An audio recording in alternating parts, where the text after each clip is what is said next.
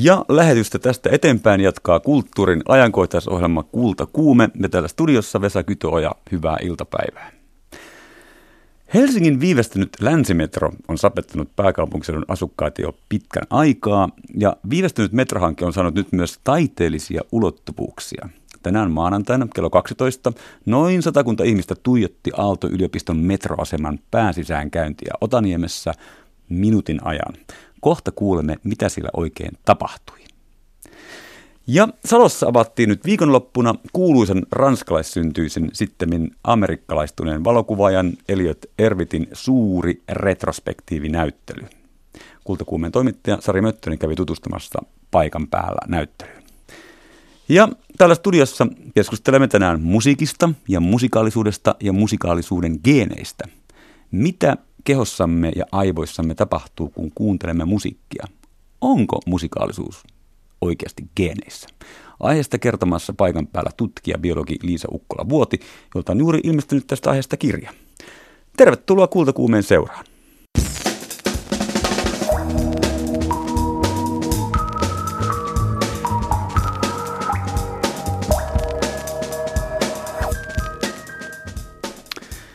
Ja studion on saapunut kollegani Anna Tulusto. Päivää. Päivää. Sinä olit tuijottamassa sitä metroaseman sisäänkäyntiä siellä Otaniemessä. Eli millaista siellä oli? Siellä oli mukavaa. Sinne oli kokoontunut paljon ihmisiä, ei ehkä ihan sataa, mutta iso ryhmä ihmisiä semmoisessa rauhallisessa, hyvässä keskittyneessä mielentilassa. Se kuulosti muun muassa tältä. We are here to stay silent because there are other things to be heard and sensed.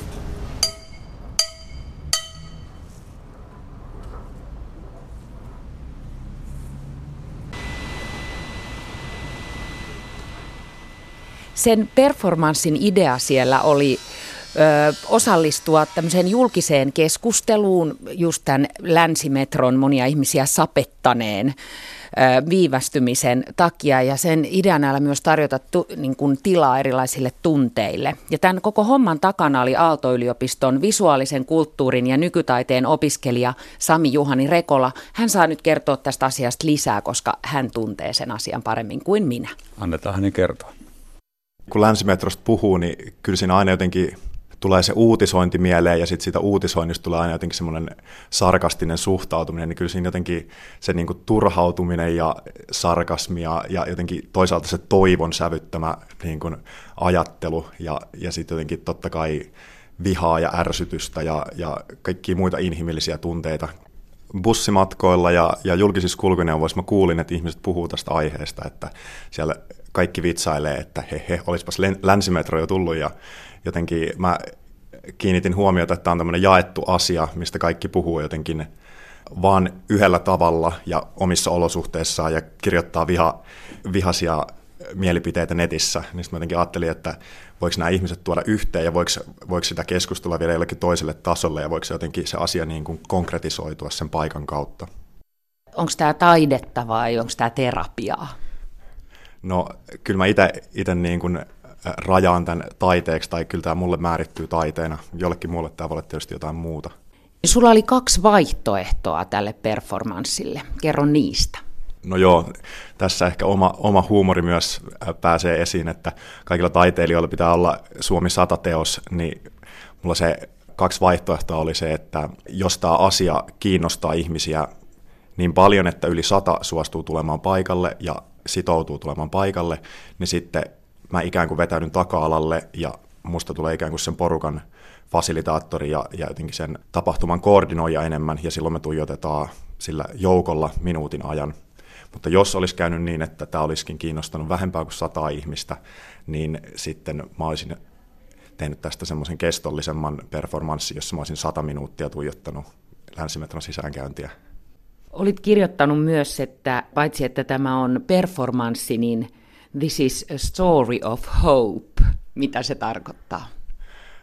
Mä uskon tämmöiseen kannanottoon, joka ei ole mellakan tai mielenosoituksen kaltainen, vaan mä toivon, että tämmöinen asia voisi ottaa kantaa ja ehkä, ehkä myös vauhdittaa asioita sillä tavalla jotenkin hieno, hienovaraisemmin ja ei jotenkin väkivaltaisesti.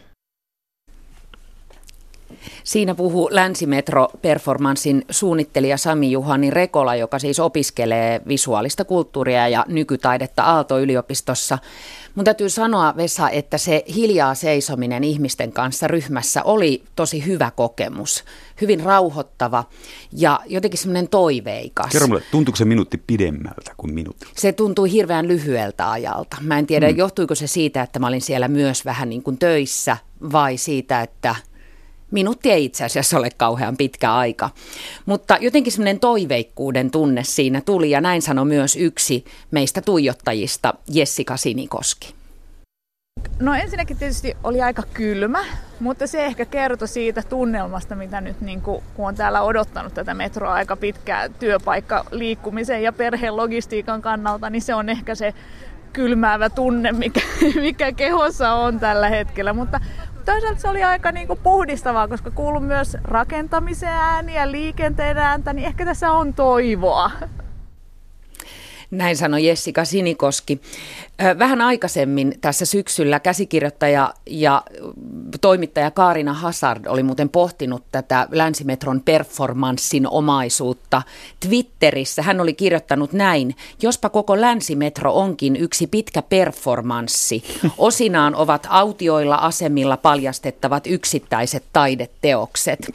Mä ajattelin, että tämä olisi todella hyvä jatkoidea taiteilijoille. Ja sitten mun yksi suosikki blokkari, Kasper Strömman, oli jo keväällä omassa blogikirjoituksessaan päivittänyt 40-luvun metrotytöt tähän päivään länsimetrotytöiksi, mutta heidän levyään odotetaan vielä. Jäädään odottamaan. Mutta siis Filis oli jotenkin toiveikas, ei niin kuin pessimistinen tuolla performanssissa. Kollektiivi parhaimmillaan herättää toivon tunteen. Oliko pientä humoristisuutta ihmisten ilmeissä? Lempeää hymyilyä. Kiitos Anna Tulusta, Kiitos. että kävit studiossa.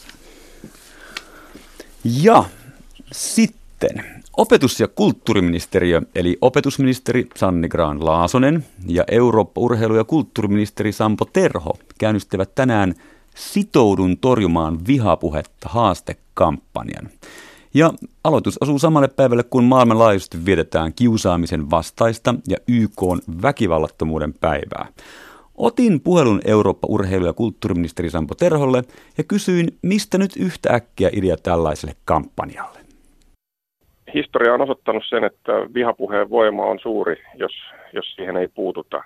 Ja meillä täytyy suomalaisessa yhteiskunnassa olla kyky käydä asiallista toisia kunnioittavaa, vapaata, mutta todellakin kunnioittavaa keskustelua. Vihapuhe hajottaa suomalaista yhteiskuntaa ja sen yhtenäisyyttä ja sen takia sitä tulee aina vastustaa. No, kun te kaksi ministeriä laitoitte hynttyyt yhteen tämän kampanjan perustamiseksi, kumman idea tämä oli? Sanni Graan Laasosen vai Sampo Terhon? En ota kantaa siihen, kenen idea, mutta molempien kampanja ja meidän ministeriön, yhteisen ministeriömme kampanja. Oliko tämä myös oiva tilaisuus ikään kuin näyttää äänestäjille, että nyt haluan ottaa kunnolla hajueroa entisestä puolueestani perussuomalaisista, joissa useampikin kansanedustaja on sanonut nuhteita avoimesta vihapuheesta, kuten Teuvo Hakkarainen, Olli Immonen, Laula Huhtasaari, Jussi halla James Hirvisaari, että en todellakaan kuulu enää tähän vanhaan porukkaan. Niin tämä ei ole minkäänlainen puoluepoliittinen kampanja, eikä, eikä vihapuhe ylipäänsä puoluepoliittinen kysymys. Tämä vastahan 6.9. kaikki puolueet allekirjoittivat tämmöisen lausuman vihapuhetta vastaan.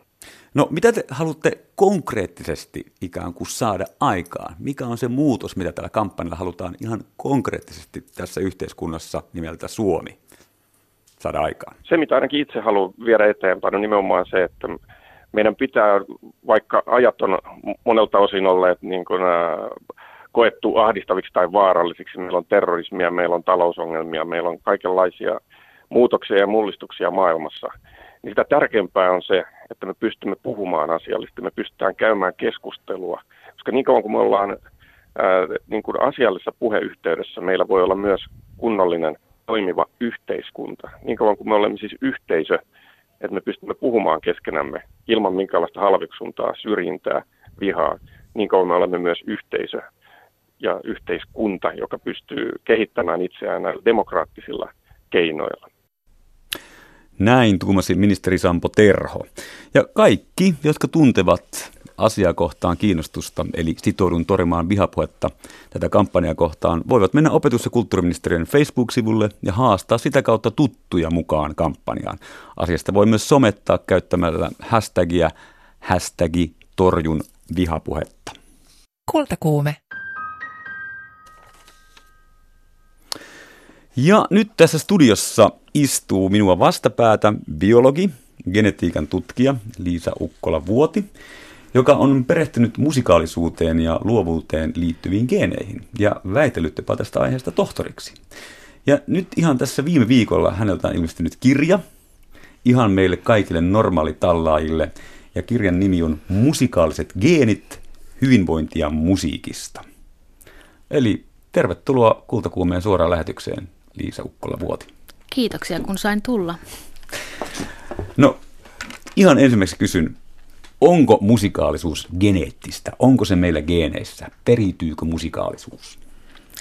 No yleensähän kahvipöytäkeskusteluissa liikkuu tällaisia, että puhutaan, että on tämmöinen joku vaikka bändi, jossa soittaa veljeksiä tai on suku, jossa on paljon muusikoita.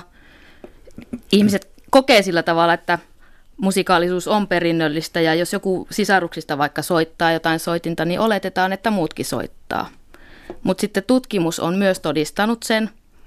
Ää, useammat eri tutkimukset ää, ovat sitä mieltä, että yli 50 prosenttia musikaalisuudesta on geeneissä.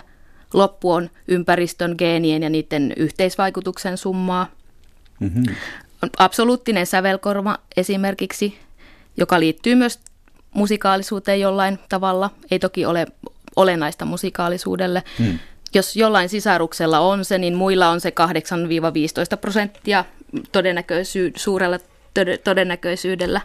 Ja sitten ää, taas kaksostutkimukset, ää, joita käytetään paljon genetiikassa, niin identtiset kaksoset ovat sellaisia, että ne ovat perin, perimältään samanlaisia. Me kaikki muut poiketaan toisistamme perimältä jollain tavalla – mutta identtiset kaksoset ovat samanlaisia perimältään. Ja ruotsalaistutkimus, jossa identtiset kaksoset, äh, heistä toinen sai musiikkikoulutusta ja toinen ei saanut, niin siinä havaittiin, että silti nämä musiikin perusominaisuuksien, kuten sävelkorkeuden, sävelpituuden, intensiteetin, sointivärin, äh, sellaiset erotuskyvyt eivät itse asiassa parantuneet siitä sillä, joka sai musiikkikoulutusta, mm. eli ne pysyivät samana.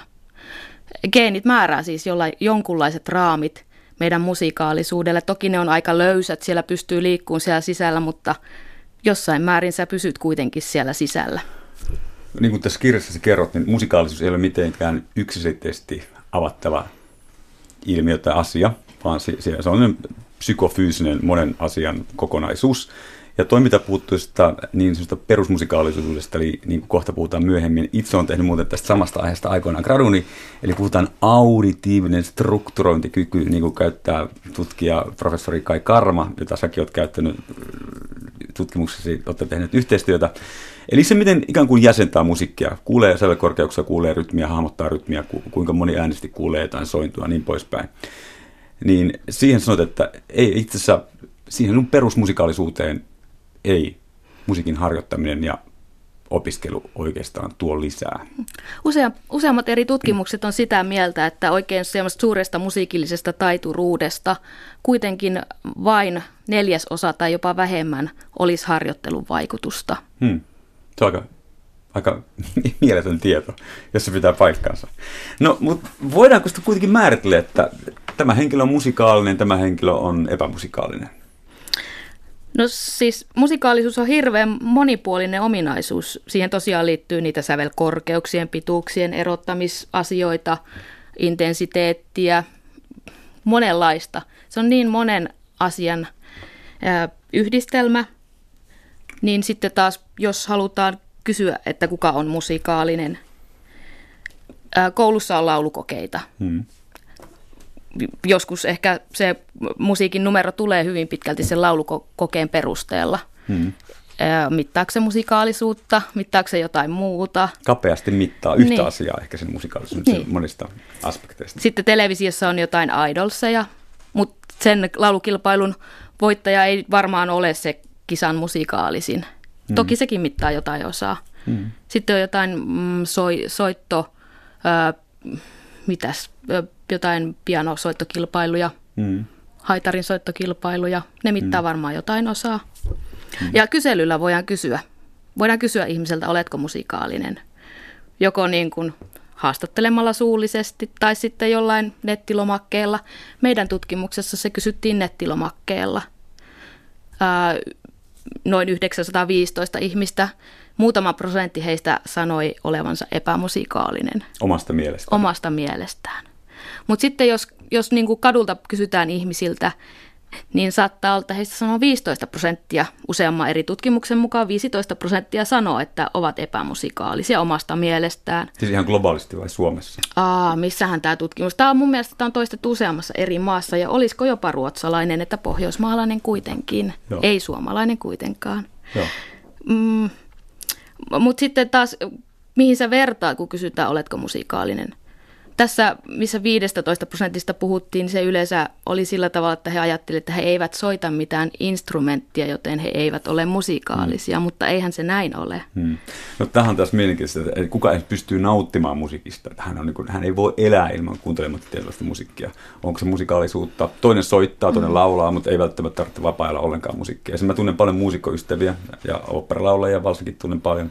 He ei, eivät he vapaa istu oopperassa tai kuuntelemassa konsertteja. Heillä on ihan muut harrastukset. Että se on niin kuin, että se niin kuin, onko se, onko se, musi, onko se, tietyllä, onko, onko se tietyn musikaalisuuden alueen tai alue kyky nauttia musiikista, vaikka itse pystyisikään tuottamaan oikealta sävelkorkeukselta ääniä, esimerkiksi laulaen. Kyllä sanakirjastakin voisi katsoa, että mitä musikaalisuus on ja siellä on määritelmä ja mun mielestä siellä se yksi määritelmä siitä oli myös se kiinnostus musiikkiin. Sekin on musikaalisuutta. Hmm. Hmm. Mut, niin. Mutta etkö sä, jos mä, onko nyt lukenut oikein, mutta eikö tällä sanota, että noin 90 prosenttia maailman ihmistä ovat mm. musikaalisia? Musikaalisuus on semmoinen ominaisuus, että se jakautuu väestössä normaalijakauman mukaan, niin kuin vaikka pituus. Niitä keskipitkiä on tosi paljon, ihan lyhyitä on ihan vähän, ihan hirveän pitkiä on ihan vähän. 90 prosenttia meistä on musikaalisia. 5 prosenttia epämusikaalisia, 5 prosenttia huippumusikaalisia. Kyllä meistä suurin osa mahtuu sinne 90 prosentin joukkoon, joka takulla sitten pystyy nauttimaankin musiikista ja saamaan sitä hyvinvointivaikutuksia. Tota, se puhut myös tuossa kirjassa vähän amusiasta, eli sävelkuuroudesta. Eli onko se va- vastaava, esimerkiksi värisokeutuen verrattava asia? Eli et yksinkertaisesti erota ääniä, niin kuin värisokea ei näe tiettyjä värejä toisistaan erota. Amusiastakin sitä on sillä tavalla, että se voi jopa olla, että musiikki kuulostaa aivan meteliltä. Sä pyrit pois siitä. Sä et saa siitä myöskään nautintoa. Sitä on muutama prosentti väestöstä, sekin on todella harvinaista itse asiassa, kyllä. Nämä, nämä kuuluu varmaan nämä tähän 5 prosenttia epämusikaalisia. Ehkä siihen kuuluu nämä, joilla on amusia. Ehkä semmoiset, joilla on musiikillinen anhedonia, eli he eivät pysty nauttimaan ollenkaan musiikista johtuen joko jostain aivovammasta tai mistä hyvänsä. Ehkä voi olla joku trauma jostain lapsuudesta, että on pakotettu musiikkiharrastukseen ja sen vuoksi ei halua koskeakaan musiikkiin, ei kuunnella eikä mitään. Ja sitten siellä voi olla toki, että on kuulovamma. Kuuleminenhan on ihan varmasti aivan perusedellytys musikaalisuudelle. Mutta otit amusiasta, eli, eli niin sanotusta sävelkuuroudesta, niin se ei ole siis kokonaan orgaaninen elimellinen vamma välttämättä. No se voi syntyä myös aivovamman vuoksi, niin kuin joku aivoverenkiertohäiriön vuoksi ää, tiettyyn kohtaan aivoja, kun tapahtuu tämmöinen vaurio, niin silloin voi syntyä amusia. Mutta on olemassa myös synnynnäinen muoto, jolloin sulla on se ihan syntymästä lähtien. Mielenkiintoista. Um, no koska olet tutkinut tutkijana musikaalisuutta ja ihan niitä musikaalisuuden geenejä, mä mietin, että pitäisikö meidän nyt tässä kohtaa avata tota geenien metsästystä vai pitäisikö meidän puhua tässä kohtaa musikaalisuuden testeistä? Miten, miten päin me No ehkä mä kerron nyt, miten mesetue tehtiin ja tämähän on yksi osa sitten tämä Niin. musiikkitesti. Koska sä oot nimenomaan tutkinut musikaalisuuden geenejä, niin pitäisikö me mennä suoraan geeneihin ja sitten puhutaan musikaalisuustesteistä vai mennäänkö testeihin ja sitten puhutaan musikaalisuusgeeneistä? Mikä, mikä susta olisi niin järkevintä avata tätä ihmiselle, joka ei, ei tunne musika- musikaalisuuden tutk- tutkimista? No mä kerron vaikka nyt tämän meidän tutkimuksen osat, mitkä siinä oli ja, ja mennään sitten kuuntelemaan. Joo. Joo, eli siis me, me tutkittiin musikaalisuuden ja musiikillisen luovuuden geenejä sillä tavalla, että tutkimukseen sai tulla mukaan kuka vaan. Ainoa perusedellytys oli se, että tois mukanaan sukulaisia eri asteisia. Mm-hmm. Sinne sai tulla musikaalisia ja epämusikaalisia mukaan. Ja paikalle tosiaan tuli, siis useammassa eri erässä heitä kerättiin, mutta vapaaehtoisesti saapui paikalle 915 ihmistä kaiken kaikkiaan vuosien aikana. Kaikki tekivät kolme musikaalisuustestiä. Josta me kohta esitellään yksi. Kyllä. Joo. Sen lisäksi täyttivät laajan kyselylomakkeen, missä kysyttiin myös tätä omaa mielipidettä omasta musikaalisuudestaan ja musiikkikoulutusta ja muuta. Mm-hmm. Ja sen lisäksi otettiin verinäyte, mikä tietysti oli kaikkein tärkein osa meille geenitutkijoille.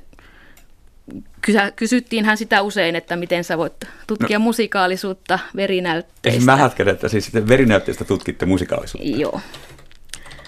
Mutta koska me ollaan geenitutkijoita, niin se oli meidän tärkein työkalu, että me saatiin se pieni verinäyte, josta pystyttiin sitten eristämään DNAta. Ja sitten kun meillä oli se DNA viimein, sieltä määritettiin 700 000 merkkipaalua sieltä perimästä, joka koko perimän laajuisesti eri kromosomeista. Joo. Ja sen jälkeen laskettiin tilastollisia analyysejä. Esiintyykö joku näistä merkkipaaluista useammin musikaalisella tai epämusikaalisella? Liittyykö joku niistä siihen musika- musikaalisuuteen? Eli kysymys on useista eri geeneistä. Ei ole vain kyse yhdestä geenistä tai kahdesta tai kolmesta, vaan useista eri geeneistä. Useista eri geeneistä. Meillä on kaiken kaikkien kolme, ää, kolme miljoonaa sellaista merkkipaalua. Kolme miljardia merkkipaalua meidän, meidän perimässä. Ja, Kolme mir- miljardia. joo, kyllä. Käsittämätön luku, en pysty ymmärtämään. Mutta siis, joo. Ne on isoja, isoja määriä. Ja sitten te erotatte jotenkin DNA-tutkimuksen kautta näitä eri geenejä toisistaan, ja sitten sieltä pystytään, kun te teitte että oli niin kuin neljässä eri sukupolvessa ihmisiä, niin pystytte ikään kuin löytämään tämän saman geenin tässä samassa suvussa kaikista neljästä eri sukupolvesta. Tai missä hyvänsä suvussa se voi löytyä siellä niillä musikaalisilla tai epämusikaalisilla. Samalla tavalla tehdään sairauksien tutkimuksia. Mm-hmm. No onko se on todennäköisempää, kun kaksi musikaalista ihmistä pistävät synteet yhteen ja saavat aikaan jälkeläisen, niin heidän lapsensa on todennäköisesti musikaalisempi kuin musikaalisen ja epämusikaalisen lapsi. No tässä voi käydä vaikka sillä tavalla, kun kaksi punatukkaista ää, ihmistä saisivat lapsen. Se ei välttämättä se jälkeläinen olekaan, mutta se voi hy- hypätä sukupolvia yli. Ihan niin kuin mm-hmm. punatukkaisuus tai vasenkätisyys vaikka suvussa. Mm-hmm. Se ilmen, ilmenee yhtäkkiä siellä jossain sukupolvessa. Ei sanota, että se, koska on kyseessä monen geenin aikaan saama ominaisuus ja ympäristötekijöiden, omin, ympäristötekijöiden aikaan saama, niin se ei ole ihan yksi yhteen, että se olisi varma että se periytyy joka sukupolvessa. Mun pitää välättää, että ihmiset, kun kuuntelevat tätä ohjelmaa sattumoisin, että itseni tämä kiinnosti tämä musikaalisuus jossain vaiheessa opiskelin Sibelius Akatemiassa ja itse mä oon tehnyt tästä samasta aiheesta graduni. Ja siinä mua kiinnosti silloin, siihen vaiheessa elämää oli mahdollisuus rampata Australiassa. Ja siellä oli ab-originaalia ja mun alkuperäinen suunnitelma oli, oli verrata ab-originaalia musikaalisuutta pohjoismaalaisiin. Ja otin tähän samaan Kaikaramaan yhteyden ja hän sanoi, että juu, lähde hakemaan Australiasta tota, aineistoa. Ja niinpä Vesa sitten matkasi Australiaan 90-luvun alussa. Ja otin sitten yhteyttä kouluvirastoon ja kesäleireihin, että pääsinkö tekemään tutkimuksia. Ja sitten yhtäkkiä mä sain niin vihaisen vastauksen, että tämä sun tutkimusaihe on rasistinen. Että millä tavalla se niin erot, että joku ihminen on 100 prosenttinen aboriginaali tai 5 prosenttinen tai 7 prosenttinen tai 8 prosenttinen. Eli se oli niin kuin mahdoton, mahdoton asetelma valmiiksi. Vaikka mua kyllä kiehtoo, oikeasti mua kiehtoo, että onko eri kansallisuudet ja eri, sanotaan eri rotua olevat ihmiset, jos tämmöistä käsitettä nykyään voi saa käyttää. Mutta sitten mä vertailin australialaisia ja suomalaisia. Ja loppujen lopuksi taas mentiin tähän samaan hajontaan, että ei ole mitään eroa tyttöjen ja poikien välillä, ei ole mitään eroa näiden kahden kansallisuuksien välillä. Ja sitten ikä tuo tietenkin tietynlaisen variaation, koska esimerkiksi tietty motoriikka tuottaa ääniä tai matkia ääniä tai matkia rytmiä, se vaatii tietyn iän. Mutta loppujen lopuksi tässä tutkimus tuli, ei ollut mitenkään ei eronnut se suomalainen otanta siitä australialaisesta mm. otannasta. Mutta sitten minkä säkin mainitsit kirjassa, niin sitten meidän kulttuureissa on kyllä eroja. Esimerkiksi niin kuin tämmöinen Aasia, Egypti, Libanon, Iran, Irak, niin sanottu lähi Niiden musiikissa, kansanmusiikissa on mikrointervalleja. Ja sehän on tutkittu, ilmeisesti tulee teidänkin tutkimuksissa, että näillä, näissä kulttuureissa kansanmusiikissa on niin he pystyvät tarkemmin erottelemaan sävelkorkeuksia, koska se on niin, esimerkiksi länsimaissa on tämä puolisävel askelta säveljärjestelmä, kun heille se on paljon tärkeämpää. Ja ilmeisesti tämä liittyy myös kieliinkin, mitä mä en tiedä, minkä taas sä oot selvittänyt sun tutkimuksessa. Avaa Joo. sitä vähän. Maissa, joissa puhutaan tonaalisia kieliä, niin kuin mm. joku mandariini Kiina, hmm. siellä se äänen paino vaihtaa sanan merkitystä. Eli ihmiset, jotka lapsuuttaan ovat viettäneet, vaikka nyt ei enää tämän, tällä hetkellä ehkä asuisi semmoisessa maassa, niin heillä on aika suurella todennäköisyydellä absoluuttinen sävelkorva, suurempi todennäköisyys kuin meille. Absoluuttinen sävelkorva on normaaliväestössä länsimaissa noin kolmella prosentilla, kun jossain Itä-Aasiassa, missä juuri puhutaan näitä tonaalisia kieliä, se on jopa 20 prosenttia. Valtava ero. Valtava ero. No, tuossa me puhuttiin että musikaalisuustesteistä. Eli maailmassa on erilaisia musikaalisuustesteitä, testejä, mutta Suomessa käytetään eniten Kai Karvan testejä. Esimerkiksi silloin, kun pieniä lapsia testataan, ainakin ennen vanhaan testattiin musiikkiopistoon. Ja Karva puhuu tämmöisestä auditiivisesta strukturointikyvystä, eli äänellisestä äänen rakenteiden erottamiskyvystä. Ja nyt me voitaisiin soittaa tota samaa kasettia mä oon aikoinaan parikymmentä vuotta sitten soittanut Australiassa edellisellä lasten kesäleireillä ja Suomessa koulussa. Eli siinä on tämmöinen kolmen rypäs, siinä toistetaan tiettyä sävelkulkua ja sitten se on pieni paussi ja sen jälkeen sitten toistetaan taas sellainen rypäs. Ja ihmisen pitää rastittaa, onko tässä kyse samasta vai eristä. Soitetaan tässä nyt perikkäin. Tämä on vähän aika hitaalaisesti etenee tälle nopealle nykyihmiselle, mutta nyt tässä tulee tämän pitkän testin neljä eri testiosaa. Kuunnellaan. 12.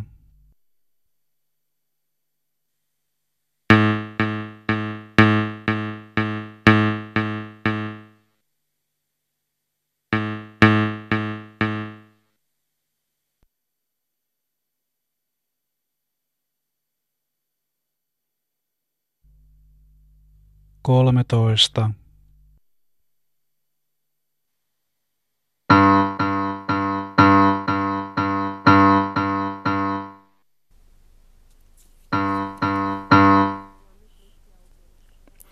Eli siinä piti nyt verrata, oli se jälkimmäinen sen paussin jälkeen, oliko se samalla niin kuin nämä kolme ensimmäistä.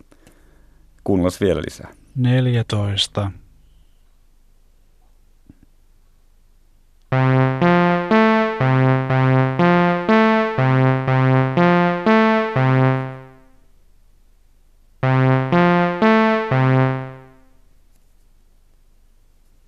sitten vielä vielä yksi.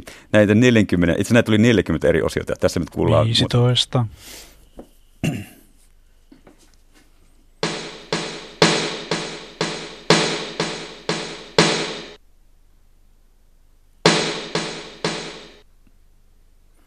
Hmm.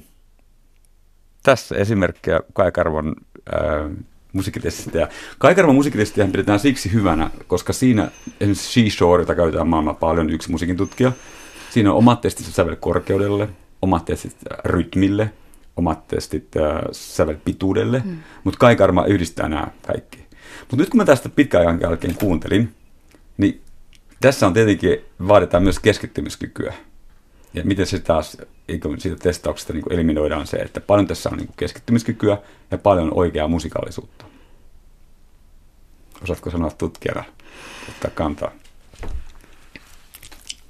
Äh, no en.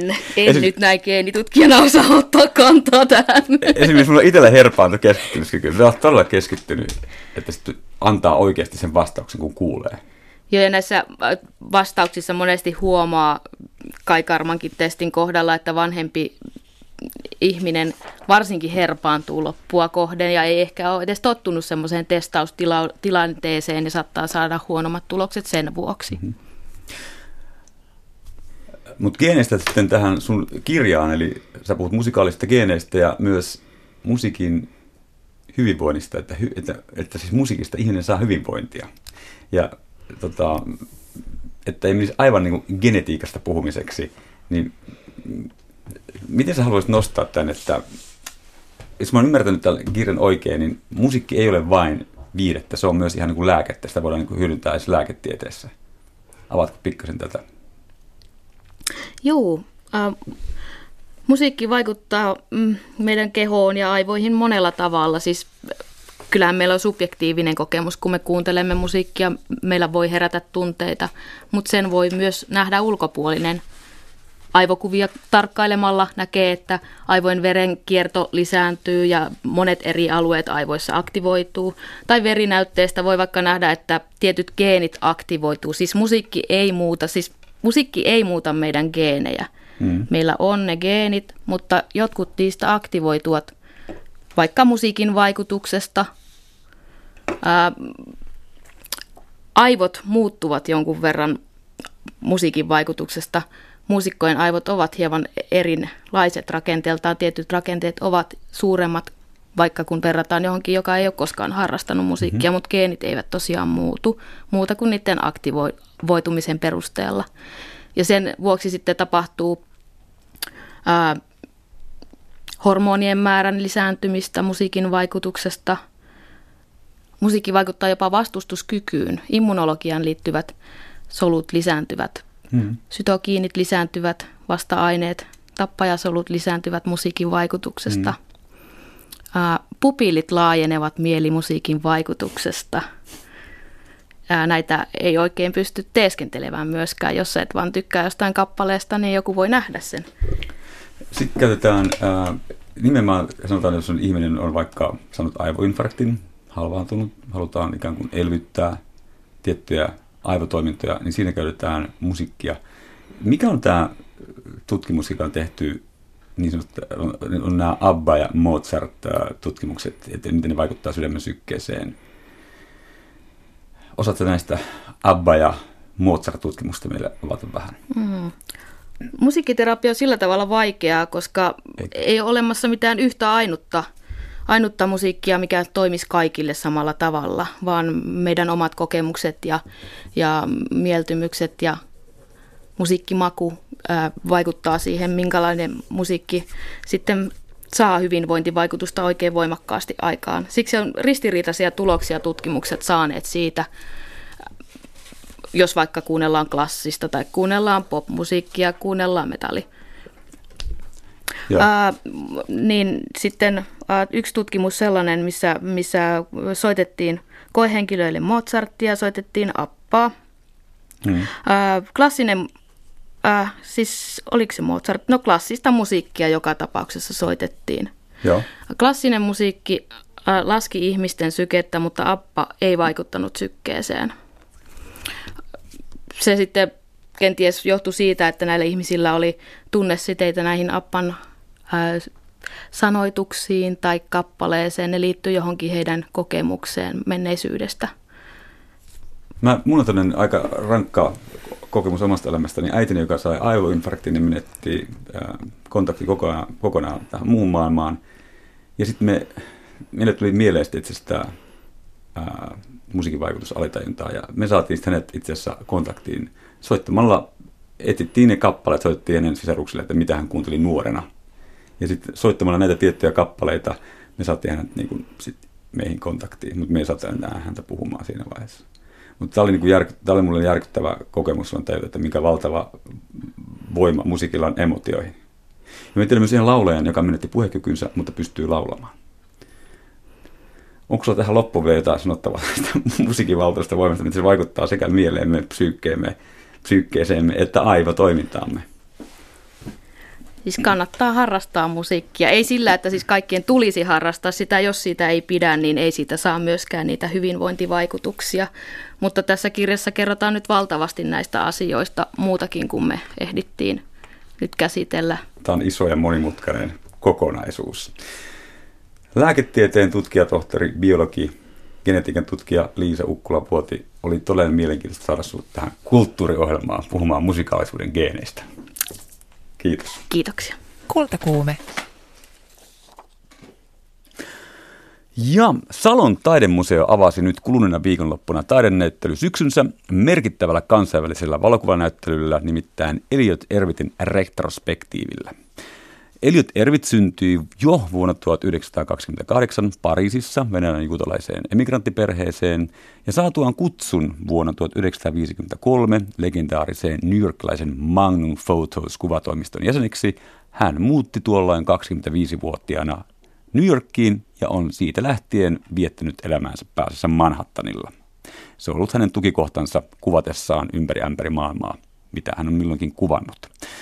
Nyt tässä tähän Salon näyttelyyn valikoitunut 166 valokuvaa näistä Magnumin kokoelmista vuosilta 1946, eli toisesta maailmasta lähtien vuoteen 2011. Ja niissä nousee keskeisesti esille teemat elämää kaupungeissa, rantaelämä, havaintoja museoista ja koira-aiheet, joista hänet ehkä parhaiten tunnetaan maailmalla. Ennen kaikkea hänelle on tyypillistä kuvata ihmisten keskinäisiä suhteita ja eri persoonallisuuksia. Toimittaja Sari Möttönen matkusti viime viikolla Saloon ja tutustui näyttelyyn, kun sitä vielä rakennettiin. Millainen kuvaaja Eliot Ervit on, kertoo näyttelyn kuratoinut Heidi Graan. Hän on klassisen valokuvauksen ja katukuvauksen suurimestari ja hänen, hänen silmänsä ja taitonsa nimenomaan löytää se hetki ja asettaa se ympäristöön on aivan ilmiömäinen. Se on jotenkin synnynnäistä. Monet hänen kollegoistaan sanoo, että, että ei kukaan muu valokuvaaja välttämättä näe, että jossain tapahtuu jotain. Että, että Ervit niin näkee jonkun syntyvän tilanteen ja siitä ottaa kuvan. Eikä hänen tarvitse ottaa hirveän montaa kuvaa.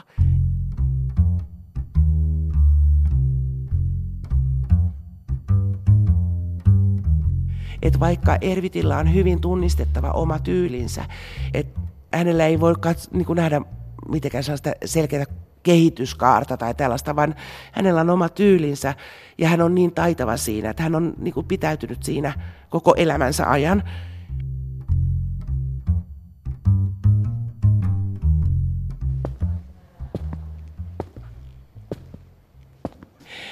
Tässä, niin kuin nyt näkyy täällä saleissa, kaikki on vielä ihan pois paikaltaan, mutta tässä ensimmäisenä lattialla on, on sellainen valokuva, missä on sängyn päällä nuori äiti äh, ihan pienen kuusi päivää vanhan vauvan kanssa ja sitten siinä on perheen pruutuskissa. Tämä on ähm, Eliot Ervitin omasta perheestään vuonna 1953 ottava kuva. Hän on tullut juuri Euroopasta niin armeijasta. Hän on tavannut tämän Lucienne rouvan tai silloin neidin Ranskassa ollessaan armeijassa ja, ja he rakastuivat ja sitten pikaisesti menivät naimisiin ja jo samana vuonna sitten syntyi Ellen tytär.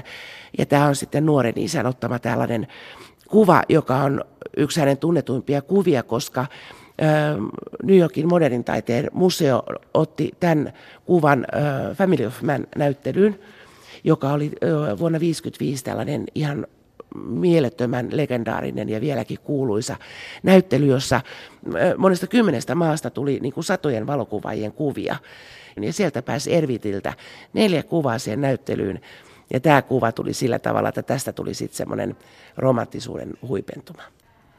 Eli onko mistä syystä tämä olisi sopiva kuva avata tämä näyttely täällä?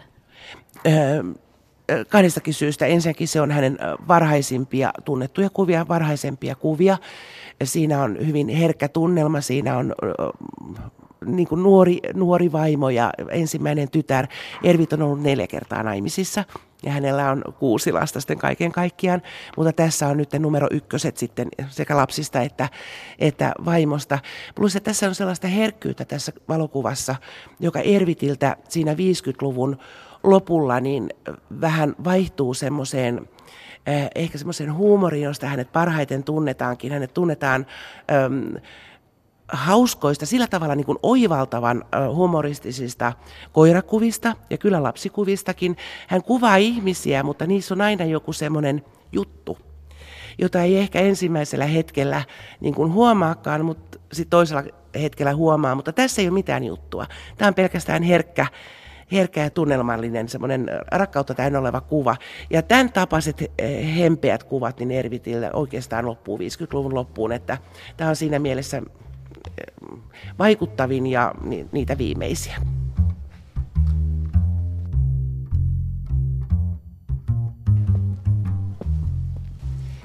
nudistileiri.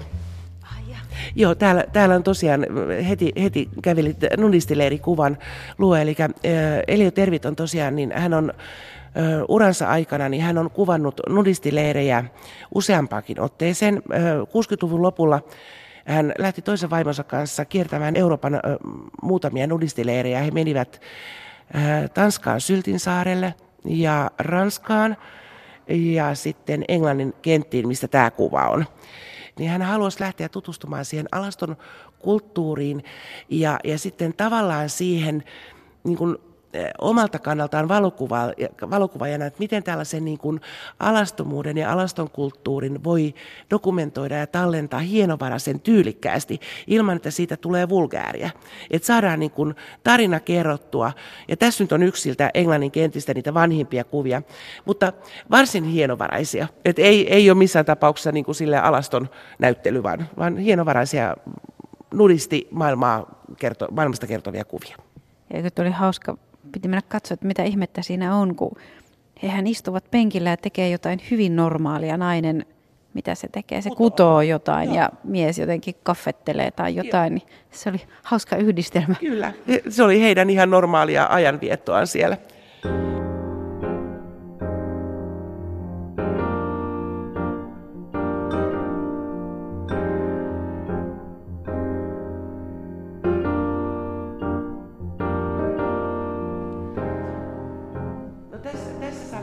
Nyt sitten tekemisissä, tai tässä salissa on näitä naisia. Eli hän tosiaan on ollut neljä kertaa naimisissa, toinen toistaan kauniimpia vaimoja, ja, ja tota noin, hän sitten jossain vaiheessa 80-luvulla, 90-luvun alussa oli miettinyt, että, tai joku oli kysynyt, että miksi et sä tee valokuvakirjaa naisista, ja kun hän on lähtenyt kaivelemaan niitä arkistoja, niin hän huomasi, että hän on koko elämänsä ottanut naisista kuvia. Että hän tykkää naisista, hänestä naiset on hieno asia ja, ja ehdottomasti kuvaamisen arvoisia. Ja, ja tota, no, täällä on nyt sitten eri, erilaisia eri elämäntilanteista, eri, eri kuvia naisista. Ja sitten tähän saliin, kun tämä on tämmöinen pieni sali, niin tähän saliin ollaan sitten yhdistetty näitä tätä rantaelämää. Ja tässä mä oikeastaan rantaelämästä mä voisin tulla ihan ensimmäisenä aloittaa muutaman hauskan jutun. Jos katsot tätä ensimmäistä kuvaa, missä näkyy jalkoja rannalta. Niin tässä on tätä ervitmäistä niin kuin tilannekomikkaa tai nokkelaa, nokkelaa huumoria. Ää, kun kävelee ohi, niin katsoo, että siinä on paljon ihmisiä, niin kuin ihmisen jalkoja näkyy rannalla, kunnes huomaa yhtäkkiä, että ne viimeiset on, on muuten hevosen etujalat. Eli siinä on vaan siis joku tilanne ollut, ja hän on tätä käyttänyt, hän, hän kuvaa niin kuin eläinten jalkoja, hän on käyttänyt myöskin saapasmainoksissa, jolla hän saa pienen koiran avulla, niin hän saa katsoon, katseen, katsojan katseen kohdistumaan alaspäin kenkiin, ja, ja hän on myöskin niin kuin sillä tuonut tasa-arvokysymyksiä esiin, ja hänellä niin kuin tällainen äm, ihan ensimmäinen kuva, jonka hän on ottanut, joka on tässä näyttelyssä, hänen ensimmäinen kuvansa on vuodelta 1946, kun hän sieltä Los Angelesista nuoruuden kaupungistaan matkusti New Yorkiin ja kuvasi koko aika, niin siellä on ihan ensimmäinen kuva vuodelta 1946 ja siellä on ihan pienen pieni koira ja Ervit on mennyt maan tasalle kuvaamaan sitä koiraa ja sitten siinä vieressä näkyy vain emänän isot isot jalat, eli koira on siinä pääosassa ja siitä on tullut niinku tällainen ervitmäinen äm, niinku katuperspektiivi ja, ko- ja suora katse koiraan.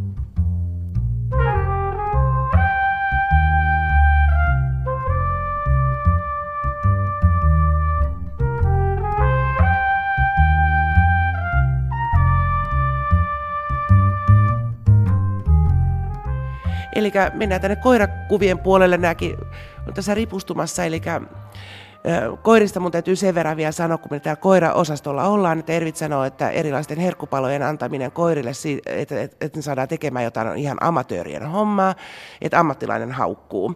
Ja Ervit kuulemma osaa haukkua usealla eri kielellä. Ja, ja tota noin, hän haukkuu, jotta hän saa koiran reagoimaan jollain tavalla, koska eihän koiraa sinänsä kiinnosta niin pätkääkään, mitä se ihminen sinne jonkun kameran kanssa häärää. Niin mä voisin ottaa tuon tuosta keskeltä. Mä vähän jo sanoin, että, että Ervitille tyypillistä on mennä niin kuin sinne katutasolle. Niin tässähän on mennyt ihan niin kuin kuvannut katutasosta. Siellä on pienen pieni sihuahua, jotakuinkin hassunkurinen hattu päässä silmissään niin tyrmistynyt ilme kuin voi olla, että mitä mulle on tehty. Ja sitten siinä on, tämä on, siis on tehty saapasmainokseksi, eli siinä on, on malli, jolla on kiltävät saappaat ja sitten siinä näkyy näkyy tota noin suuret Tanskannokin jalat. Eli tässä on niinku tilanne syntynyt ää, mainoskuvausten yhteydessä, jossa on ää, koirien suurin ja pienin ja emäntä siinä, siinä keskellä. Eli siinä on semmoinen hyvä hetki, hyvä asettelu ja siitä napsattu yksi kuva. Ja se kertoo meille tosi paljon.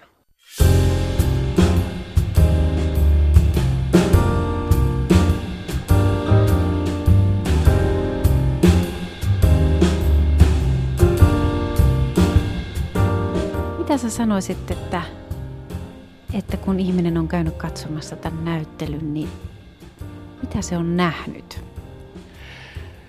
Voi hyvänen aika. Ihminen on nähnyt tämän näyttelyn, ää, näkyy paljon historiaa, näkyy paljon oivalluksia, sellaisia nerokkaita, nerokasta huumoria, semmoista, joka, joka niin kuin hymäyttää välillä, välillä vähän osoittaakin, mutta ei ole julmaa eikä ole raakaa. Et jos jotain viestiä Ervi tuo, niin hän tuo aika nätisti sen. Ähm, näkee kuvia, joiden luo voi palata aina uudestaan, koska tuntuu, että niistä löytää joka kerran vähän lisää. Tämä on ajatuksia herättävä näyttely olematta rankka ja tämä tulee hyvälle tuulelle, kun lähtee pois.